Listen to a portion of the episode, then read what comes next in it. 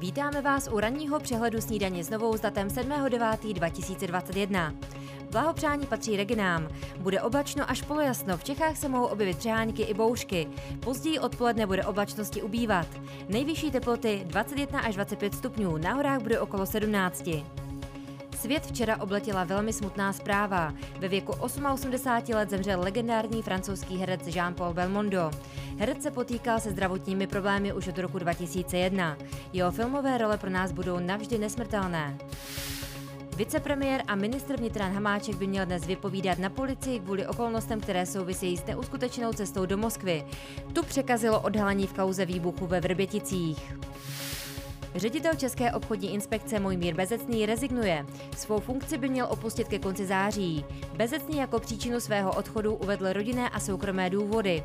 Úřad je personálně zajištěn, jeho chod ani kontrolní činnost by tak neměla být nějak omezena. Ministři financí zemí Evropské unie včera odsouhlasili Český národní plán obnovy. Česko díky tomu může už září dostat první část ze 180 miliard korun. Tak vlastně má pomoci nastartovat českou ekonomiku víc než 44% eh, půjde do eh, infrastruktury, půjde do zelených projektů, pak eh, půjde velké množství peněz na zdravotní projekty, na vědu, výzkum a vůbec celkově na rozvoj naší ekonomiky. Podle senátora Lukáše Wagenknechta byla příprava výroby Národního plánu obnovy komplikovaná. Kdyby tam byla větší podpora podnikatelů pro koronakrizi, ta částka myslím, že by mohla být vyšší.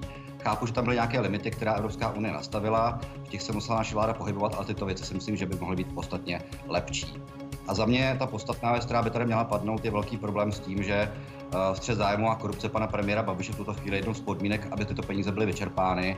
A tam si myslím, že máme velkou rezervu, protože jak paní ministrině, tak další ministři vlastně pouze obhajují pana Babiše a ty peníze by nakonec vlastně nemuseli doputovat k nám, České republiky. Pan senátor zůstal věrný své pověsti. Eh, víte, eh, nikdy by nám, nikdy by nám Evropská komise ani ministři financí neschválili tento plán, kdyby tam střed zájmu, tak jako o něm mluvil pan senátor, prostě byl to, co oni požadují a co máme v podmínkách, a ty podmínky jsme my akceptovali, proto také ten plán byl schválen, proto dostaneme už teď zálohu 2033 miliardy, tak je nastavení kontrolního systému, ale prosím, ten plán nehovoří o premiérovi Babišovi, on mluví obecně o nastavení kontrolních mechanismů. Finanční prostředky půjdou ve větší míře do dopravní infrastruktury a na zelené projekty.